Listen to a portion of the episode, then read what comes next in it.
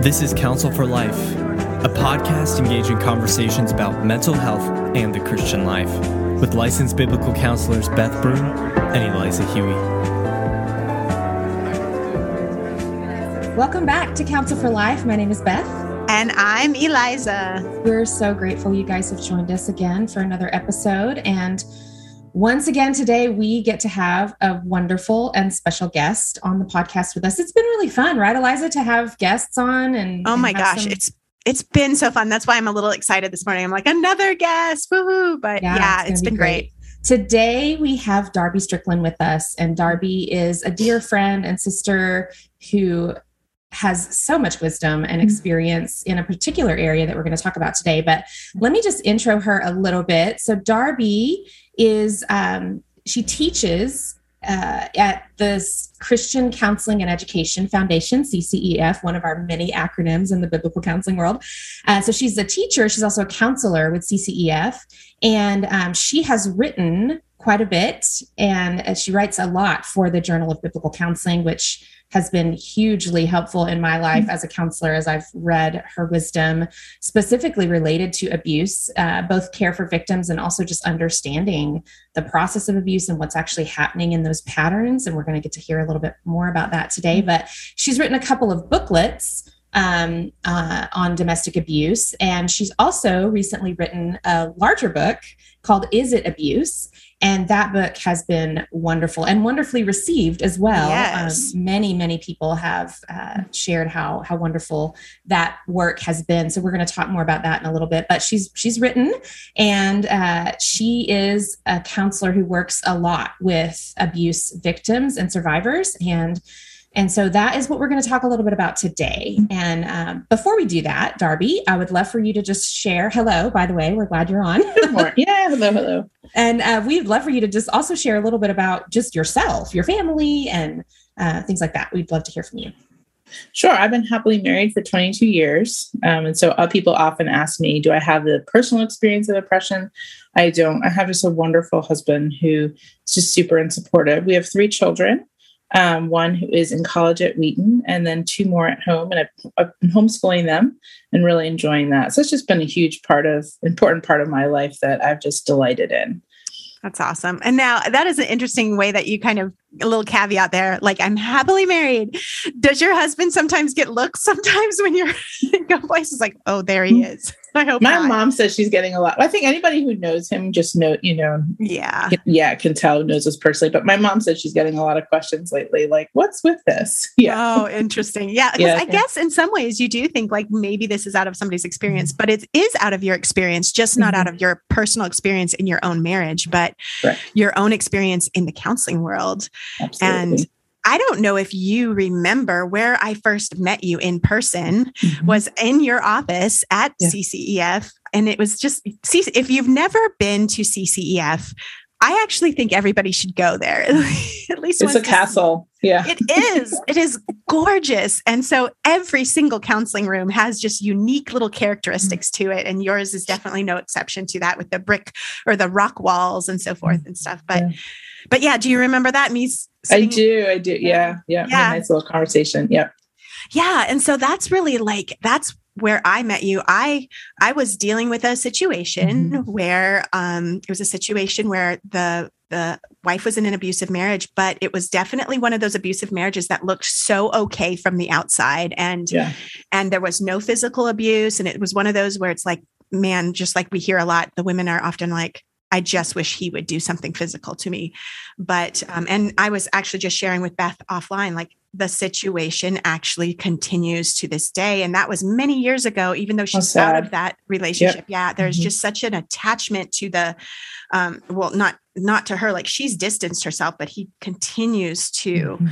um, to make her life miserable, if you will. And Yeah. so I, it was a heavy case. I didn't really know what Mhm. to do. And you shared just some really helpful wisdom that Mhm. that opened my eyes to a lot of things that even as a counselor, I just hadn't considered with this Yeah. subject of abuse. And so I'm actually curious for you to kind of share like how did you how did you end up obviously we know it's not from your own personal story. No, So how yeah. did you end up um, doing abuse care or working with victims? That's a really that's a good question. So I I work across the street from Westminster Seminary um, mm-hmm. and do a lot of counseling. Um, and I think that a lot of well, two things. God kept bringing me his oppressed daughters. Like that's just really clear. Mm-hmm. Um, secondly, I think a lot of men looked at me as a young counselor knew, didn't know what I was doing, and actually hand selected me to think that I was a counselor they could kind of control in the counseling process hmm. um, because I was very, very new. Um, and so I didn't know what I didn't know. So I think, like everybody else, I got in there, I had a couple cases, and one or two just really revealed to me this is not normal. Um, when I started sensing the oppressor was trying to control me in the process and didn't really wasn't really caring for their wife, that made me just really curious what's going on here. Um, and so, story after story, um, yeah, my eyes were just really opened up to oppression. I didn't know what to do with it. It just really dug me further into scripture. Like, Lord, I don't know what I'm seeing. I don't understand it. Um, how could someone, like, it just was so foreign to me that someone could be so blind, so self righteous, and so hurtful to someone they pledged to love. Um, so that's wow. Yeah, and, and the same thing happened in my own church. I'd care for one or two women, and then the women know the other women. Right? I think you need to talk to her, um, and so it just it just became that way. My caseload became very um, full of women who were harmed by their husbands. And then the second part of my work was I really wanted their local churches to help them. Like I felt the church is really equipped in these particular marriages um, there's nothing a wife can do to end oppression, right? She's really at the mercy of her husband, whether he deals with his sin. Um, and so I try to go to churches and advocate for these women, and they just didn't get it. So I was just really convicted. We need a we need I need to create resources so that when I'm interfacing with pastors, they can be brought up to speed and really understand the dynamics of oppression in a way that, that fits their language and fits what scripture has to say. Well, and I will say our church has benefited so greatly from mm-hmm. Specifically your counseling in the brambles article in the journal of biblical counseling i mean i handed that thing out like it was candy at halloween man i mean i was like everybody everybody needs to read this and it was so helpful for our elders to to just get their heads wrapped around these concepts because it is difficult it's not something that um, is intuitive, I think, for a lot of mm-hmm. people. And so thank you for that work. I mean, I know it's yeah. thankless work. So I no, want no, to make sure and thank no, you for how important that is. Yeah, no, thank you. And I really, I mean, I appreciate pastors and elders who I've worked with so many of them. And when they finally get it, they're just broken. I didn't see it. I couldn't imagine it. I missed it. Right. Mm-hmm. And so that that little mini book is exactly what I had hoped, like 8,000 words. Every elder can read it in a half an hour because I just was not only broken for victims, but really broken for the good good shepherds who missed mm-hmm. it. Yeah. That's so good. And uh, one of the things that you said is that, you know, when you were starting out, you felt like in some ways um, the situations you were working with that the person hand selected you kind of in a way and i think that's important to recognize like oppressors will hand select who's going to be in their circle of care and i think one of the things that is important is to recognize that and i think as a counselor i think that's what you really helped me see is that um, I perhaps was even part of the plan, you know? Mm-hmm. And so when I became no longer, I, when I no longer played that role that I was selected mm-hmm. for, actually, I became also a part of the target of um, exactly.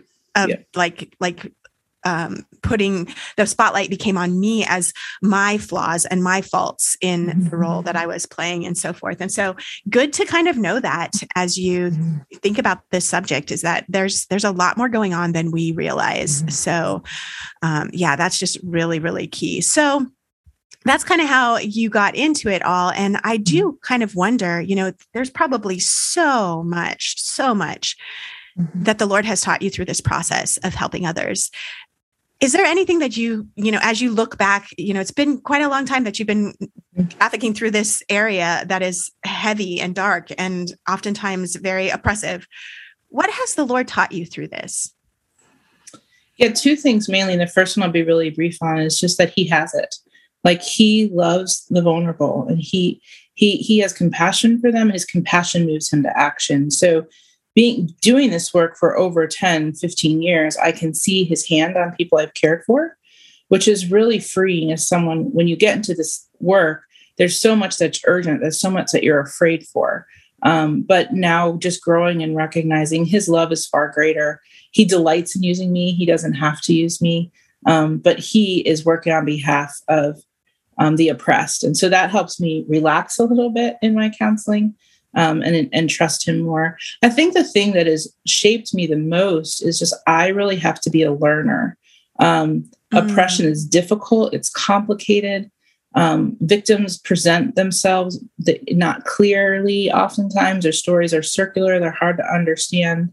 And i really want to love someone well i have to learn their story. And i really need to spend a lot of time with them be careful um, gentle really deliberate in extracting their story and then i really need to learn what the lord is saying about their particular situation um, and their context their church and so yeah i i've just humility you can never be humble enough for this work um, it's very tempting to say, I know this and say this is abuse and this is what should be done.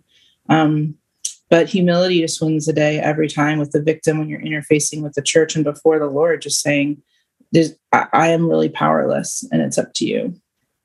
That's wow, really that's, good. That's so helpful. And and and I also just want to ask you, Darby, as we think, and we're going to talk a little bit about the book that came out, uh, and want to just hear this book is called Is It Abuse? And I want to hear just your heart for when you were planning to write this mm-hmm. book and you know who is it for and what are some couple ways that it could really be helpful both for victims but also for helpers um, because i certainly found it very very helpful mm-hmm. particular things. If you don't mention them i will in a moment. But Sounds good. just certain things that have been really your heart for this book itself. Yeah i think just having cared for so many women and they were hurt by the people that were walking alongside of them because they didn't understand depression they didn't know what to ask they didn't know how to uncover it. They were given very simplistic answers or answers that really harmed their faith you know trust god more those type of things i really wanted it to be comprehensive. So I wrote it in three parts. Um, and the first part is really understanding the dynamics of oppression so that and and really giving reflection questions for the people reading it that they would have to not just look at the problem, but look at how themselves when interfaced with the problem. Um, and so, um, yeah, so I, I wrote it really for helpers, whether pastors, elders, deacons, women in the pew, counselors, anybody who's going to be walking alongside a victim, the book would work for. Um, the second section is more of a manual and it details the type of abuse, what the Bible has to say about that, lots of discovery questions, action questions, um, and the third part, which is smaller, is you know different responses to abuse. But like I have little toolboxes in there, tools for counselors to use, um, resources for helpers. You know, just thinking about what does it look like um, to walk in the darkness, and and how do you stay resilient and whole, which I know you guys is important to you guys too. And so a lot, yeah, I want there's a lot of worksheets in there, a lot of questions as you go through the book. Yeah, that's that's one thing I was going to mention. It's it's it's deeply theological, but it's also deeply practical. And I mm-hmm. think that is so hugely important for people. It is a, um, the other thing that I like is that it's not necessarily something that I need to set aside time and just read all the way through it. I can pick up various portions of it as I need it. And that that's really helpful.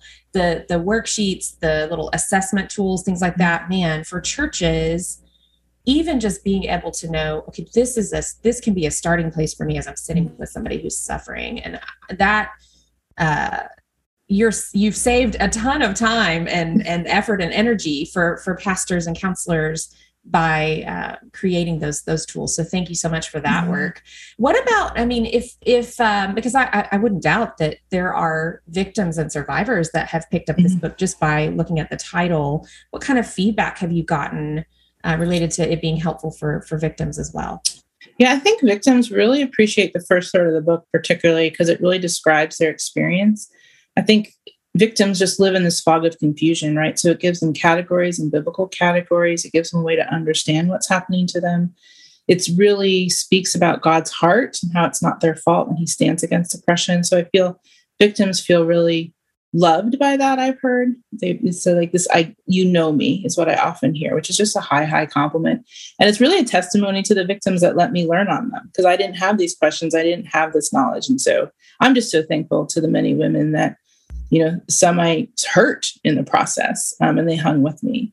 Um, yeah, and informing that, and and I think a lot of the I, I, ideally, I would love for them to entrust the book to a friend and say, "Can you read this mm-hmm. and help me?" I don't, I don't, I don't feel like anybody. I don't want anybody alone, but sometimes that is the reality. Yeah. Right. And so, um, yeah, if they can say to a good friend or a mother, a parent, or a pastor, "This is resonating with me. I need you to know how to help me." I, I think that is a good service to them. I you know, agree. one thing that one thing that I I think has been helpful as I have used it. I I have my copy is at my work office and I'm in my professional recording studio mm-hmm. downstairs in my basement right now. but um but I do know like I can almost see the pages of like the the definitions that you have of the different types of abuse.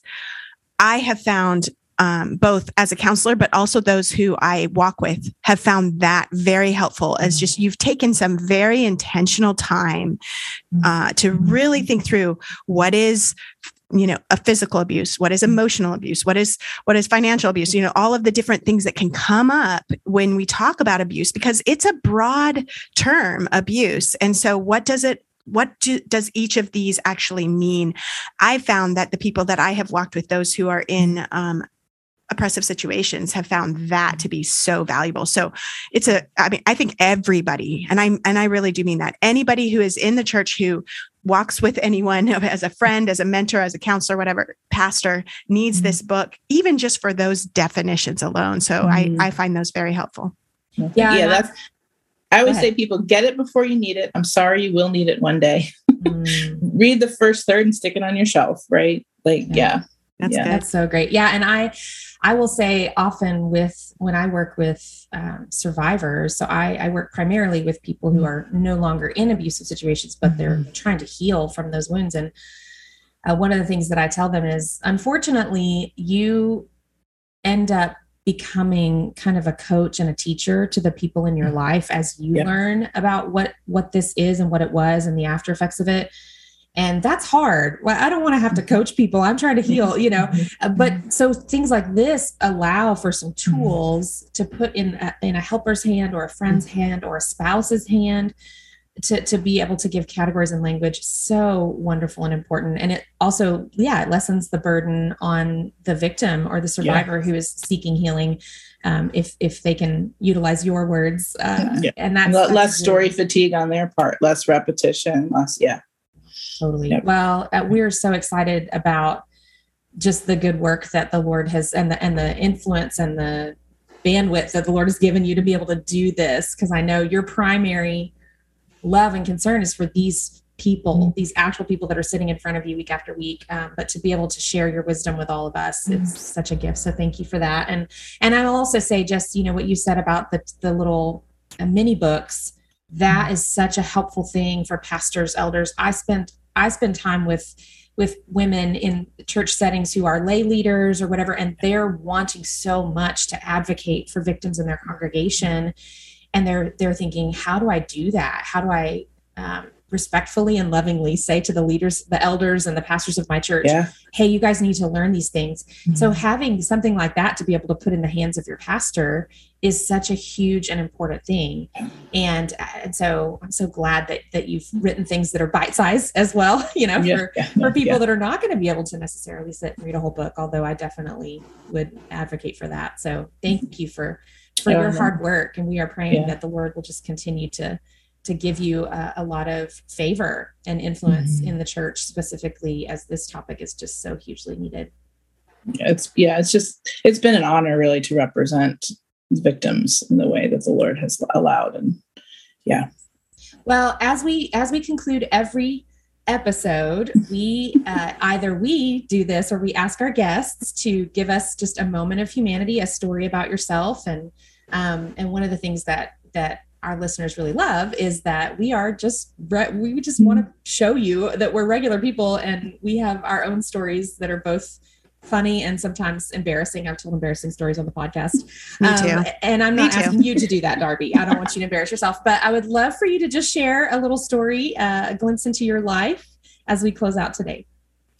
Yeah, it's so funny you would say that actually, because when I was reading it yesterday, um, I thought it was a moment of humility. Or like or sometimes like, it's uh, both. It could yeah. be both. Yeah but, it's okay. That's what i that i uh, that i chose to share. And it's really geared around like i refuse to get readers right? And so i you know i'm making everything on my phone bigger everything on my computer bigger. Um, and even just there in that email missing missing um, i'm ready to humiliate myself. And now you're saying humanity but it's all the same. Um, but this this season over the last three months i had 10 trips in 12 weeks and we moved right smack dab in the middle of it. And i had a long trip out to california and then i had one more trip at the end and i was exhausted. It was a it was a lovely opportunity. It was a great conference. I was honored to speak but i kept thinking we had just moved the week before and i looked on my phone checking in for my airline i thought and my eyes were blurry because I was so tired. It was like two o'clock in the morning time. And so I could upgrade to first class for like $54. And I was like, I'm absolutely going to do that because then I can wow. sleep on the way home from California to Pennsylvania. Right. And it's like, my husband's like, yes, purge on yourself. Well, I did it. And then my ticket didn't get upgraded. And then I realized what it was was my eyes were so blurry. I clicked on the wrong flight. I had upgraded my flight to first class when we were all leaving as um, a group of employees from CCEF National Conference. so not only did I waste $54 um, for a two hour flight, but I had like this walk of shame, right? Having to sit in first class um, among all these humble servants of CCEF. And I literally, I just wanted to die. Oh my um, and, and, all because I would not get readers. so, and I still, I mean, I have them. They're in a drawer. I have some cute Vera Bradley ones, but I imagine I'm going to make many more visual errors. Oh my goodness. It doesn't take long. Trust me. I'm on that side of the spectrum. I call them cheaters. I got to have my cheaters out. well, some of us have been blind our whole lives. And so I, you know, I and not, not literally blind, obviously, but very, very bad eyesight since I was a little girl. And so now I just get to, everybody's so used to me wearing glasses I just get to have these wonderful bifocals that there's no line now. The technology has increased nice. where people can't even tell. Now you all know that I'm I'm wearing bifocals. This this happens to all of us. well, I tell you what, I'm actually gonna maybe maybe this is a way I can use that. The next time I fly, I'll be like, I didn't know. I clicked the I couldn't see.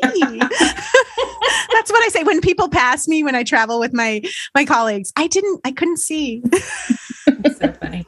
Well, Darby, thank you so much for joining us. And listeners, we just highly recommend anything that you see that has mm-hmm. Darby's name on it, click on it and read it and and gain wisdom from her extensive experience and love for people and you know there's a reason why people kept bringing their friends into your office and it's mm-hmm. because you just have this demeanor darby of care, concern, humility. It mm-hmm. just exudes from you. And that is such a huge testament of the Lord in your heart and life, but also just, uh, man, we're grateful to follow your example in that way. So thank Amen. you again for joining us. no, sweet today. encouragement, ladies. Really appreciate all that you're doing. It's really awesome. important.